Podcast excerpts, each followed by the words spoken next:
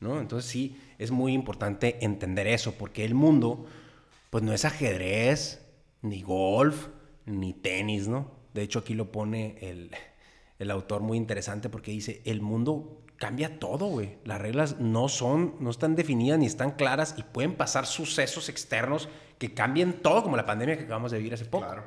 Entonces, de repente todo cambió, güey. Entonces, tú tienes que adaptar, tienes que ser flexible, tienes que tener la capacidad de liderar, tienes que ser un- una bola de cosas que te permitan tener éxito en eso sin saber, con- o sea, con una incertidumbre de cómo va a funcionar, ¿no? Totalmente. Por eso lo pone como que, más bien, en vez de ser golf y tenis, es como un tenis marciano. O sea, así funciona el mundo. Entonces tú te tienes que volver bueno en jugar ese tenis marciano, donde de repente le pegaste a la pelota y luego te regresó una pelota de otra forma y ya no tienes una raqueta, sino un palo de golf y luego al rato un, un- un bat de béisbol y al rato te cambiaron a tu compañero y cambiaron la cancha y estás en el cielo. Y, o sea, todo de repente Sí. se transformó, güey. ¿Cómo juego esto, güey?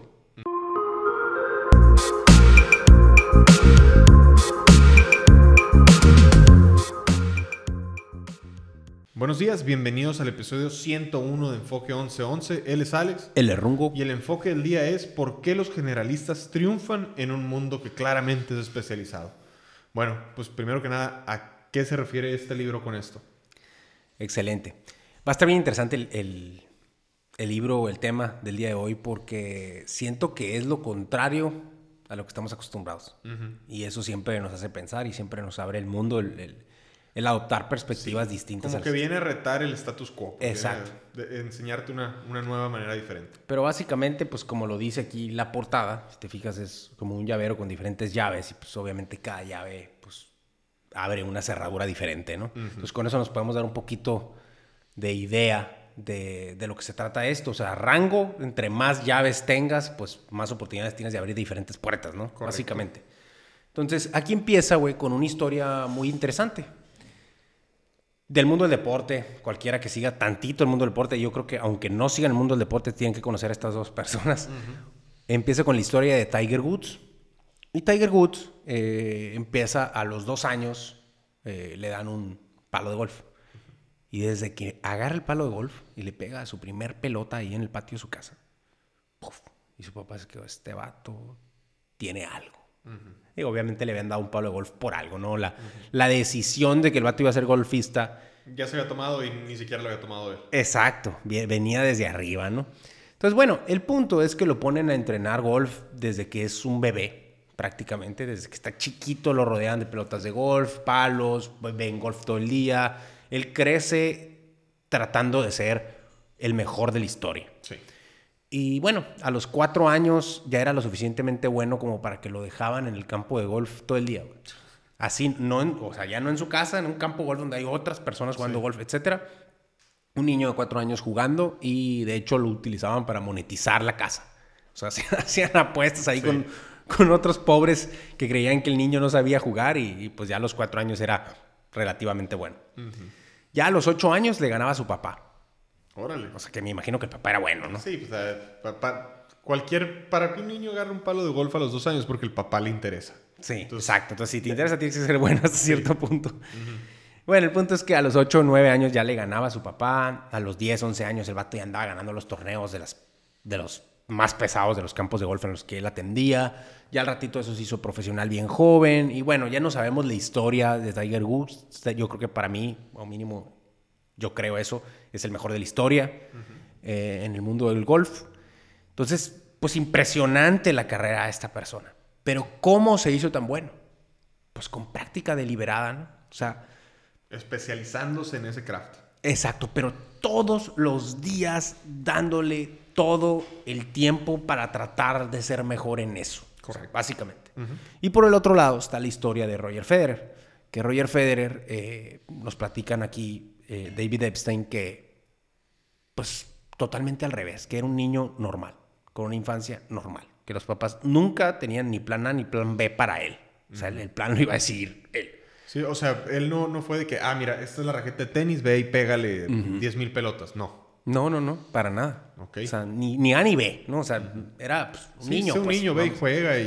y- Exacto. Ensúciate y luego vente. Así es. Entonces empieza a involucrar en diferentes tipos de deportes, prácticamente en todos. Así lo platican, ¿no? Que jugaba de todo. Squash, básquetbol, fútbol, tenis, eh, soccer, diferente tipo de deportes, ¿no? Y que en todos era relativamente bueno. Y ya, pues así fue su infancia, juventud, etcétera, hasta que se empiezan a dar cuenta de que, ay, destaca más en el tenis, está mejor de lo normal en el tenis, es muy bueno. Entonces, ese talento le empiezan a, a, llegar en forma de reconocimiento, ¿no? Típico que, ah, una beca para el tenis, no para el soccer, ni para el básquet, ni para el, para el tenis, ni no sé qué, para el tenis. Y como que empieza a despuntar, pues, en ese deporte. Entonces ahí como que empiezan a, a, a, naturalmente agarrar ese camino, pues. Sí. Sí, a tomarle ya un poquito más de seriedad y a especializarse un poquito de ese lado. Sí, y pues sabemos en quién se convirtió Roger Federer. O sea, por si no lo dije ahorita al inicio, pues tal vez el mejor de la historia, de los mejores tres de la historia del tenis. O sea, una verdadera superestrella, un crack. Y si te fijas, se hizo de una forma muy diferente. Sí, y creo que en los dos ejemplos vemos algo, algo pues sí, algo muy diferente, pero al mismo tiempo muchas similitudes. Y es que los dos en algún determinado momento se definieron o decidieron esta especialización, ¿no? O sea, a lo mejor el Tiger, pues sí, desde que nació prácticamente ya tenía, ya tenía esta tarea, este objetivo, y el otro pues fue algo más adquirido después, pero pues vemos que dos cosas. Uno, que la especialización es obviamente súper importante, pero dos, eso de, de, tener el abanico abierto pues puede ayudar mucho, porque a lo mejor si a ti o a mí o a alguien que aquí nos está escuchando le hubieran dado las mismas oportunidades, le hubieran dado el palo de golf desde que nació y órale a darle, pues a lo mejor y te vuelves el más bueno de tu colonia, o el más bueno de tu campo de golf, o el más bueno del estado. Pero para convertirte en, Tiger Woods, pues digo, también tenía que tener ese, ese don, ¿no? ¿no? ¿no? es nomás el hecho de haberlo intentado desde, desde muy joven. Y por el otro lado, Federer, pues a lo mejor y si no hubiera intentado varias cosas, a lo mejor y de morro hubiera dicho, el primer deporte que tocó, no sé, no sé obviamente cuál fue, pero vamos a suponer que era básquet, y a lo mejor le pegaba y en básquet y todo, pero a lo mejor no hubiera llegado a ser nadie, o sea, o a, a jugar en la carrera, o a, a saber algo, algo padre, pero no a ser, pues, eh, pues si no el mejor jugador, definitivamente el jugador de tenis más reconocido del mundo, ¿no? Entonces, pues, definitivamente algo, algo que pensar de, de la importancia de abrir un poco el abanico. Sí, güey. Eh, está bien, bien padre esa parte porque, pues básicamente estamos viendo los dos contrastes. En el uno te están diciendo, tú no volteas a ver nada, todo tiene cara de golf y vas a ser el mejor en la historia en el golf. Tú ves todo como golf, ¿no? Eh, la básica historia de las 10.000 horas, pues, ¿no? Que dice que si tú haces 10.000 horas de eso, eres ya un, experto en el tema, ¿no?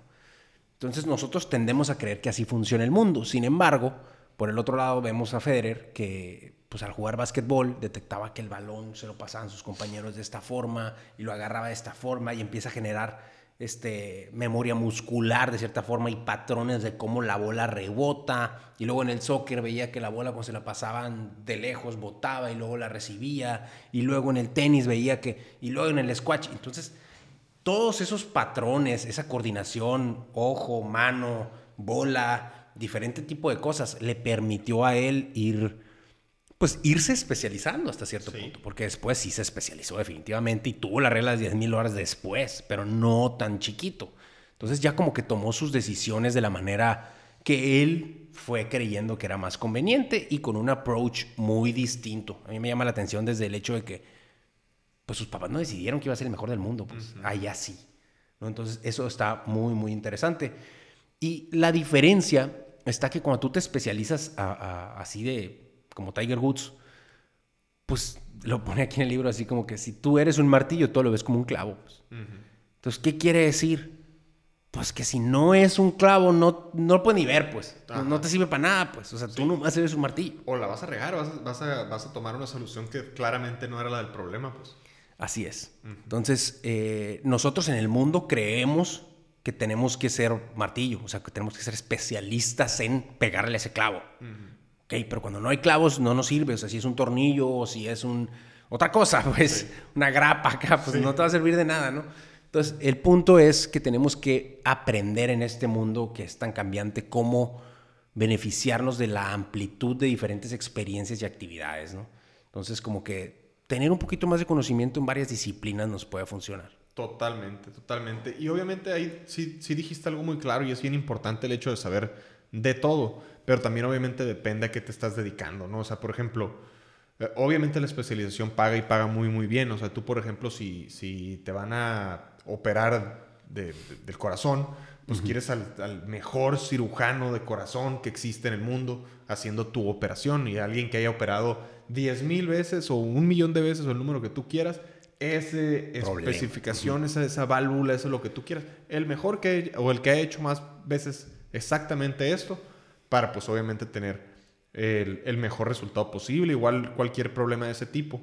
Pero por ejemplo ahora estás hablando eh, no del doctor que te va a operar, sino del gerente del hospital, pues a lo mejor pues esa persona tiene que saber, pues claro, de las operaciones, claro, de los utensilios que se usan, de los aparatos novedosos de, tecnología de un hospital, al mismo tiempo pues tiene que saber de administración para que le vaya bien al hospital y pueda pues adquirir todos esos beneficios. Del otro lado, a lo mejor tiene que saber a lo mejor de trabajo en equipo, que pueda tener, a ver, cuántos cirujanos necesita este amigo, qué, qué necesita un doctor para poder cumplir con su obligación de tal operación. No, pues que necesita tres ayudantes, uno que esté haciendo esto, uno que está haciendo lo otro, necesita eh, un lugar que esté limpio, un lugar que esté así, abajo, mil cosas. Entonces, no simplemente exactamente la valvulita y que le... No, tiene que saber una amplitud de cosas para, para pues, ser ese director, gerente o, puesto de dirección en ese hospital, ¿no? Sí, exacto, güey. Y aquí lo, lo explica o toca el tema de una manera muy interesante donde nosotros tenemos, tendemos a pensar o tenemos la ideología de que si empezamos muy temprano a hacer algo, nos vamos a volver expertos en ese algo y vamos a ser muy buenos, o sea, muy jóvenes, como la historia de Tiger Woods. o sea, cualquier persona que empiece a, a, agarrar un palo de golf desde los dos años, cualquiera va a ser pro. Haz de cuenta, ándale. Y, y, pues no necesariamente, ¿verdad? Pero bueno, aquí la historia nos la platican de una forma muy interesante porque resulta que hubo un maestro en Hungría donde este compa estaba pues, en desacuerdo en cómo funcionaba la educación. Entonces dijo, no, esto no sirve, güey. Esto no sirve para crear personas exitosas. Esto no sirve para crear genios. Esto no va a, ser trans no va a transformar el cómo vivimos, etc. Entonces, no estaba de acuerdo, renuncia y dice, para yo poder fundar una nueva forma de cómo debería de educarse las personas que quieren ser exitosas, tengo que tener una prueba de éxito. Y para hacer, comprobar eso, decide probar con sus propios hijos. Resulta que tiene tres hijos o tres hijas, las tres eran mujeres, y empieza. Y desde la primera, ¿no? A la primera hija dice, no voy a ir a la escuela, yo la voy a educar aquí. Y le empieza un set de actividades, güey, variadas, ¿no? Primero iba y, digo, ya que tenía cierta edad, y ahí te va explicando todo pero le ponía actividades, aprendizajes, a veces sí era con libros y cuadernos, pero a veces afuera, a veces tenían que ir a tenis, lo tenían que ir a karate, lo tenían que, o sea, mil cosas distintas, multidisciplinario, ¿no? Pero el enfoque siempre en la tarde era chess, eh, ajedrez. Entonces se enfocaban en el ajedrez. Y dijo, esta va a ser la mejor ajedrecista del mundo. y, y bueno, el, punto, o el, el, resumen de toda esta historia es que las tres terminan siendo profesionales en el ajedrez, rompen récords, son las primeras mujeres en ser... Las tres en, ajedrez. Ajá. Okay. Eh, rompen récords, son las primeras mujeres en, meterse en ese mundo a nivel profesional, eh, llegan a ser, no me acuerdo si top 20 del mundo, las tres una verdadera pistola, güey. Es un caso de éxito genuino este señor que educó a sus tres hijas y rompieron paradigmas, rompieron todo y de repente terminan siendo pues un este, tesoro nacional de Hungría. Pues, ¿no? De wow, lo que hizo este vato. Pues. Ok. Y creo que la conclusión es clara, pues, o sea, en, ese, en ese caso, en esa historia, pues sí se da el caso de que em, empezar muy jóvenes y empezar muy enfocados y especializarse desde temprano, pues sí te da como para creer que, que pues todo se puede lograr así, pero pues, pues eso es en, en para, para el ajedrez, a lo mejor. Pero pues cuántas cosas en el mundo son así de claras como un ajedrez, pues que, que, tan fáciles, pues como muy especializado, pues que sea simplemente una cosa. Así es, güey. Y, y, yo creo que eso es lo que tenemos que entender aquí. No todo en el mundo es ajedrez. No todo en el mundo es tenis, como lo vimos con Andre Agassi, por ejemplo, en su momento. No todo en el mundo es golf. O sea, esas son como que actividades muy claras y precisas que tienen las reglas definidas, güey. Y que por más que tú cambies las cosas y pase el tiempo y haya sucesos alrededor en el mundo, las reglas ahí no cambian. Es lo mismo. Exacto, creo que ahí, ahí diste en, en, en, lo más clave, las reglas, ¿no? Y luego, sobre todo en el ajedrez, que es algo tan mental. En el, todavía en un tenis o en un golf, pues puede haber muchas variantes dentro del mismo juego. Pues, o sea, las reglas cambian, pero las condiciones pueden ser o no diferentes. En un juego de ajedrez, pues, pues tu rival puede ser más complicado o no, pero las reglas siguen siendo las mismas y las reglas son las que basan el hecho de que puedas o no especializarte de esa manera.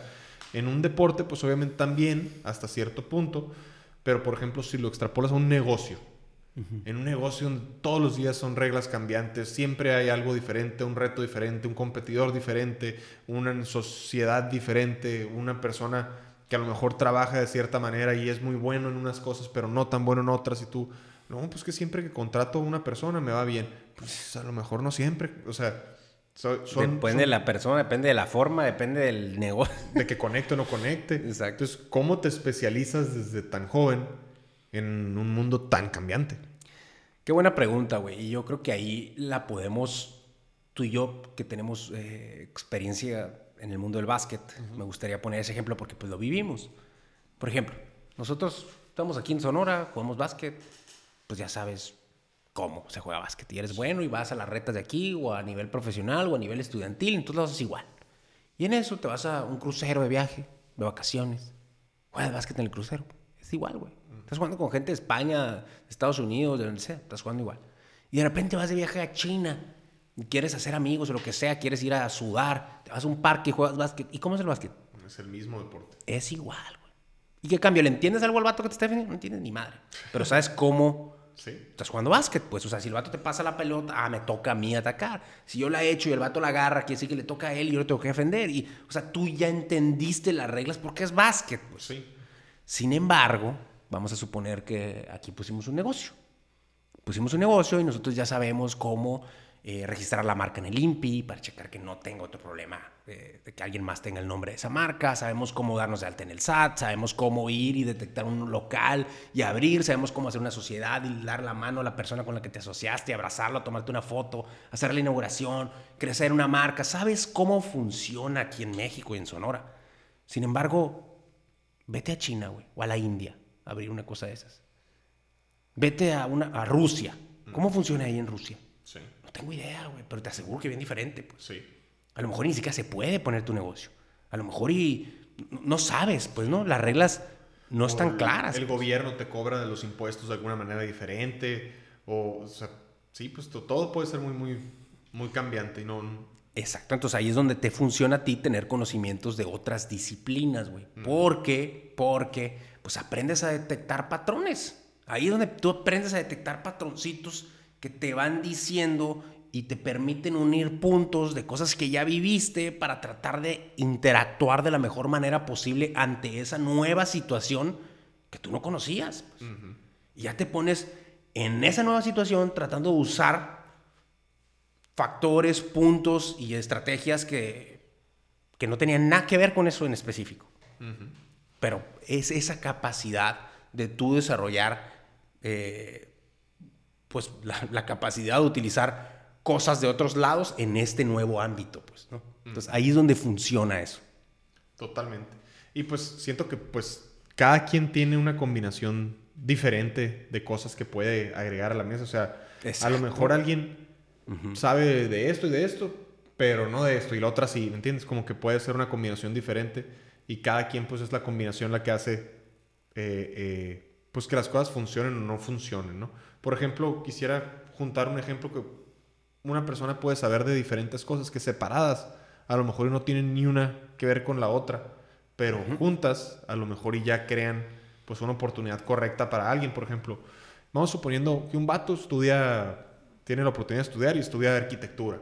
Y mientras estudia arquitectura estaba trabajando en un restaurante y le tocó estar en la cocina y le tocó estar en las mesas y le tocó estar aquí y allá. Entonces conoce de qué se trata un restaurante porque lo vivió y conoce de arquitectura, de construcción, de etcétera, de ese tipo de cosas. Y al mismo tiempo el vato era bien amiguero y los fines de semana, pues hacía amigos y todo el rollo en, la escuela. Y tenía compañeros que vendían carne, y compañeros que vendían verduras, y compañeros que andaban en esto, y compañeros que andaban en el otro.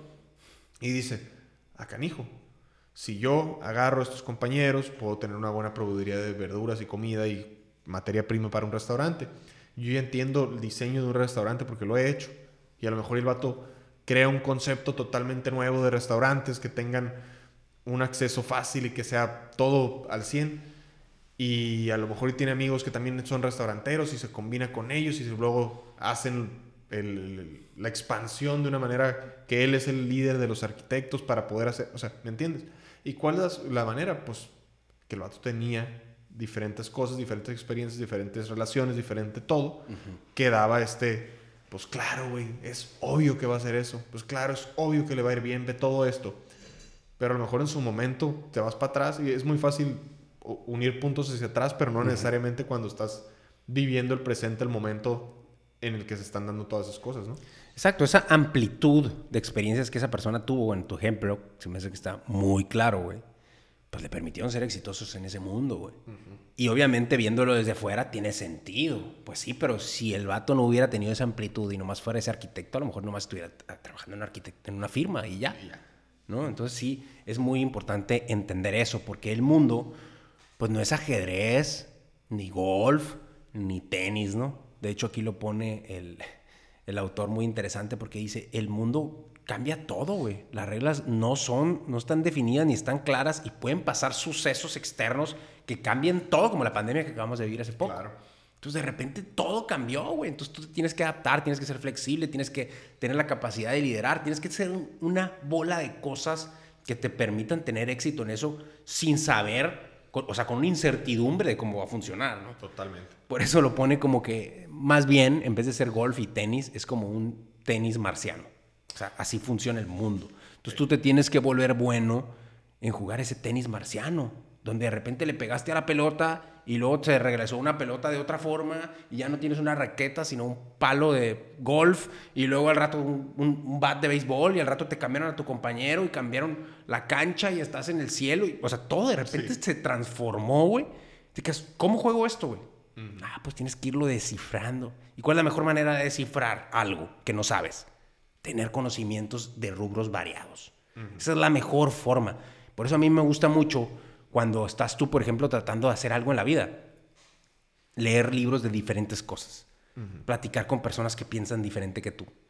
Porque de verdad eso te abre la mente y te quedas, ay, güey. O ver documentales. A mí me gusta un chorro cuando de repente me llega una idea para uno de mis proyectos o cosas de ese tipo de negocios, pues. Pero de ver un documental de Donald Trump al caso, pues. O sea, ni al caso lo que estabas viendo ahí de, Donald Trump o de la política o, el documental de la Fórmula 1, con lo que sea que estés utilizando en tu negocio en ese momento. Pero te llega ese insight, ¿por qué? Porque ya tienes la capacidad de utilizar eso que estamos hablando. Esos conocimientos y esas experiencias de una forma en la que las puedas utilizar en diferente tipo de cosas, güey. Y eso es básicamente, pues, lo que te permite tener éxito en la incertidumbre, ¿no? Yo creo, el, tener esa capacidad. Pues. Sí, por ejemplo, algo que me gustaría hacer ahorita eh, eh, en este momento es poner ejemplos, por ejemplo, de la gente que hemos entrevistado aquí. Por ejemplo, alguien que, que tuvo la oportunidad esa de, de tener, pues, de ser un talento variado, por así decir, que tenga varios talentos o varias cosas, y otro que sí tuvo algo más de enfoque. Bueno, eh, yo no lo llamaría así como talento, porque no creo que sea talento, pero, pero, pero sí, ¿no? O sea, pues son talentos que quieres, pues. Bueno, sí, cierto. Eh, bueno, vamos a llamarle range, ¿no? O sea, ese rango, como le llama aquí este compa. Tener ese rango, esa amplitud de conocimientos, eh, alguien que hayamos entrevistado nosotros, pues un ejemplo muy claro y básico y de los más conocidos de nuestro programa, cuando entrevistamos a José Antonio Díaz de Cafenio, definitivamente él tiene rango, pues, tiene amplitud. ¿Por qué, güey? Pues, para los que ya lo escucharon, pues tiene una historia muy interesante donde él llega a una empresa que estaba posicionada en Sonora ya vendiendo café. Entonces entra de lleno y vive en una fábrica de café. Entonces él llega a conocer cómo se produce café. Güey. Entonces conoce café. Después de eso, la, empresa sigue creciendo y a él le toca estar en las rutas de distribución de ese café. Desde que está chiquito, se va con los choferes y así. Entonces, luego, luego aprende, ah, mira, güey, yo sé café, Ahora aprendo de distribución. ¿Qué quiere el changarro que nos va a comprar el café? ¿Cómo negociar con ese changarro el café que le estamos vendiendo a mi familia?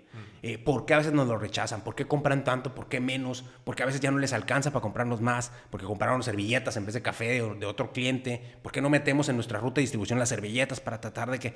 Entonces, él ya empieza a aprender otro tipo de cosas. Entonces, sabe distribución. Y después de eso, le toca llegar a la dirección. Obviamente crece como profesionista, aprende, mejora, se especializa también y tiene diferente tipo de conocimientos. Y cuando llega a la dirección, se encuentra con que tiene que aprender más del mercado, lo empieza a conocer, que era México, un México diferente, que funcionaba con otras reglas, y de repente las reglas se abre el mercado nacional, ¿no? Que nos platican. Con el Tratado de Libre Comercio y todo eso. Entonces, de repente ya empieza a competir con las cadenas multinacionales. Llega Walmart, llegan todas estas tiendas donde ahora tiene que vender su café y ellos ponen los términos. Cosa que no le convenía a su empresa. ¿Por qué? Porque ahora se quedan con un margen muchísimo más chiquito. Pero siguen funcionando en ese juego y de repente se da cuenta que los márgenes son más pequeños y la gente que les compraba y que conocía su marca era gente ya mayor. Entonces, híjole, pues ahora utiliza un poquito más de lo mismo que yo había utilizado y dice, ok, yo ya conocí de distribución, entiendo que hay puntos de venta muy fuertes que venden muchísimo. ¿Qué pasaría si nosotros vendríamos directo ahí? No nomás en la tienda para que nos compren y nos hagan en su casa. Y ahí entra que empiezan a vender los cafés y ese tipo de cosas, porque al mismo tiempo se dio cuenta que el mercado se estaba muriendo y dice, pues hay que llegar a los jóvenes. Y empieza a sacar un nuevo producto de una forma helada, cool, para tratar de llegar así. Y bueno, podemos seguirle así todo el día, pero el punto es que termina detectando muchos patrones durante mucho tiempo y usando ese rango para terminar de meterse a Oxxo, crear Andati, después desarrollar una avenida nueva con Cafenio para ahora llegarle directo con ellos mismos sin depender de nadie, y luego hacerse socio con FEMSA como le hizo con Andati, para, o sea, pum, pum, pum, pum, pum, los patrones se repiten. Pues. Totalmente. Entonces, bien interesante está eso. Exacto. Y por otro lado, por ejemplo, el, eh, el ejemplo muy claro de Giovanni Gallegos pitcher ah, de las grandes ligas. Una persona que obviamente tuvo que especializarse, tuvo que ser, porque para ser pitcher de las grandes ligas, pues no, no, no puedes saber de mil cosas. O sea, no, si eres muy bueno para tirar de tres, pues no sirve para nada. Pues necesitas ser bueno para pichar. Y, y de hecho él se especializa tanto que te acuerdas cuando le preguntamos que si cada cuánto batea o practica batear. Ah, sí. Y él dijo, no, yo no, tengo años que no agarro el bat. porque, porque él su craft es demasiado específico y la competencia es demasiado fuerte que él tiene que agarrar y, a ver, a pichar, Y a pichar y a ver, y el descanso del brazo también es importante y el cómo me preparo y el cómo, el post-workout, el pre-workout, el todo, todo, todo lo que es para que en el momento del juego su brazo y su mente esté lo más concentrado, lo más enfocado posible para, para generar el resultado, que es lo importante en, en este ambiente tan competitivo que es el, el deporte en su máxima capacidad. Pero, pues, ahí llegamos a, lo mismo que vimos hace rato. O sea, qué, buen ejemplo, qué buena actividad que nos pusimos a hacer esto con nuestros antiguos entrevistados, pero si te fijas, pues es que eso es béisbol. O sea, son las reglas definidas, reglas claras que no cambian a través del tiempo y ahí obviamente te conviene... Y no nomás es béisbol, es... Picheo. Pichar. Sí, sí, sí. O sea... Ahí obviamente te conviene la hiperespecialización. Totalmente. Pero en general por ejemplo, si tú eres una persona normal que no te estás especializando en un, en un sector así como en el deporte, pues te conviene este rango, te conviene esta amplitud. Así como lo vimos con el señor de Cafenio. Porque nosotros tenemos a pensar, güey, que la fortaleza más grande que tienen los seres humanos es la capacidad de hiperespecializarnos en algo, ¿no? Pero sin embargo, de verdad la fortaleza más grande que tiene un ser humano es la capacidad de integrar ampliamente todos nuestros aprendizajes, características, etcétera, para utilizarlas en un rango de actividades diferentes. Ese, es, es, un superpoder del ser humano. Pues, así es. Y lo importante es que tenemos que trabajarlo. Pues no es nomás así por como que acá hay que trabajar en, nuestra, en nuestro yo curioso, en ese como niño de antes que siempre se, se hacía todas las preguntas. Porque con esa curiosidad activa es cuando llega la creatividad. Cuando intentas cosas nuevas es cuando se te ocurren cosas nuevas. Si estás intentando siempre lo mismo, se te van a ocurrir las mismas soluciones. Si al cambio intentas cosas diferentes, puede resultar que la solución del problema de aquí estaba resolviendo una cosa que estaba allá, pues. Y con eso, mira cómo se resuelve en este ambiente. Se puede hacer algo por el estilo aquí, y, pero ¿qué te da eso? Gracias al rango. Exacto, y eso es lo que le llamamos creatividad. O sea, esa creatividad viene exactamente de ahí y se me hace que lo explicaste muy bien. Tenemos que seguir desarrollando nuestra curiosidad, metiéndonos en diferentes temas y pues seguir utilizando esa capacidad que tienen los seres humanos. O sea, yo quisiera llegar aquí a la conclusión de que para tener éxito ahorita, güey, en la economía como está el, hoy en día, que es pues, una economía de conocimiento, ya saber algo no es un superpoder. O sea, ya saber inglés, güey, todo mundo sabe inglés. Y el que no sepa inglés, lo traduce. O sea, está bien fácil, pues. O no, pues es que yo sé tal cosa específica, sé de matemáticas. Lo encuentras todo en Internet, hay solución para todo, ya incluso con la inteligencia artificial más, ¿no? Entonces, para tú realmente tener éxito ahorita en esta economía, lo más importante es conocerte a ti mismo. Es tú saber quién eres, cuáles son tus fortalezas, cuáles son tus valores, güey. Saber cómo utilizarte a ti mismo todos los puntos y características de lo cual has vivido, tus experiencias y todo eso combinarlo, integrarlo y utilizarlo para tener un mejor desempeño. Eso es lo que estás, tienes que tratar de hacer. Y todo el tiempo tratar de ser y crear más amplitud más especialización al mismo tiempo y seguir conociendo nuevas, eh, nuevos giros, nuevos rubros. Y, obviamente saber cuál es tu giro, saber a qué te dedicas para saber en qué es lo que te tienes que enfocar. Si enfocarte en hacer más amplio el abanico o enfocarte en, por, por el momento, como lo hace muy bien Giovanni Gallegos, enfocarte directamente en esto. Depende totalmente de tu, de tu tirada. Muy bien. Sale, pues con eso cerramos el capítulo de hoy. Los invitamos a seguirnos en redes sociales. Si les interesa patrocinar alguno de nuestros episodios, por favor comuníquense a través de Instagram. Suscríbanse al canal de YouTube. Recuerden que un subscribe a ustedes no les cuesta nada y a nosotros nos ayuda a traer a grandes personalidades como, como José Antonio, que, del cual hablamos ahorita, o Giovanni Gallegos, que también tuvimos esa gran dicha de tenerlo aquí con nosotros. Y pues los invitamos a compartir y ver más capítulos de Enfoque 11. Muchas Nos vemos.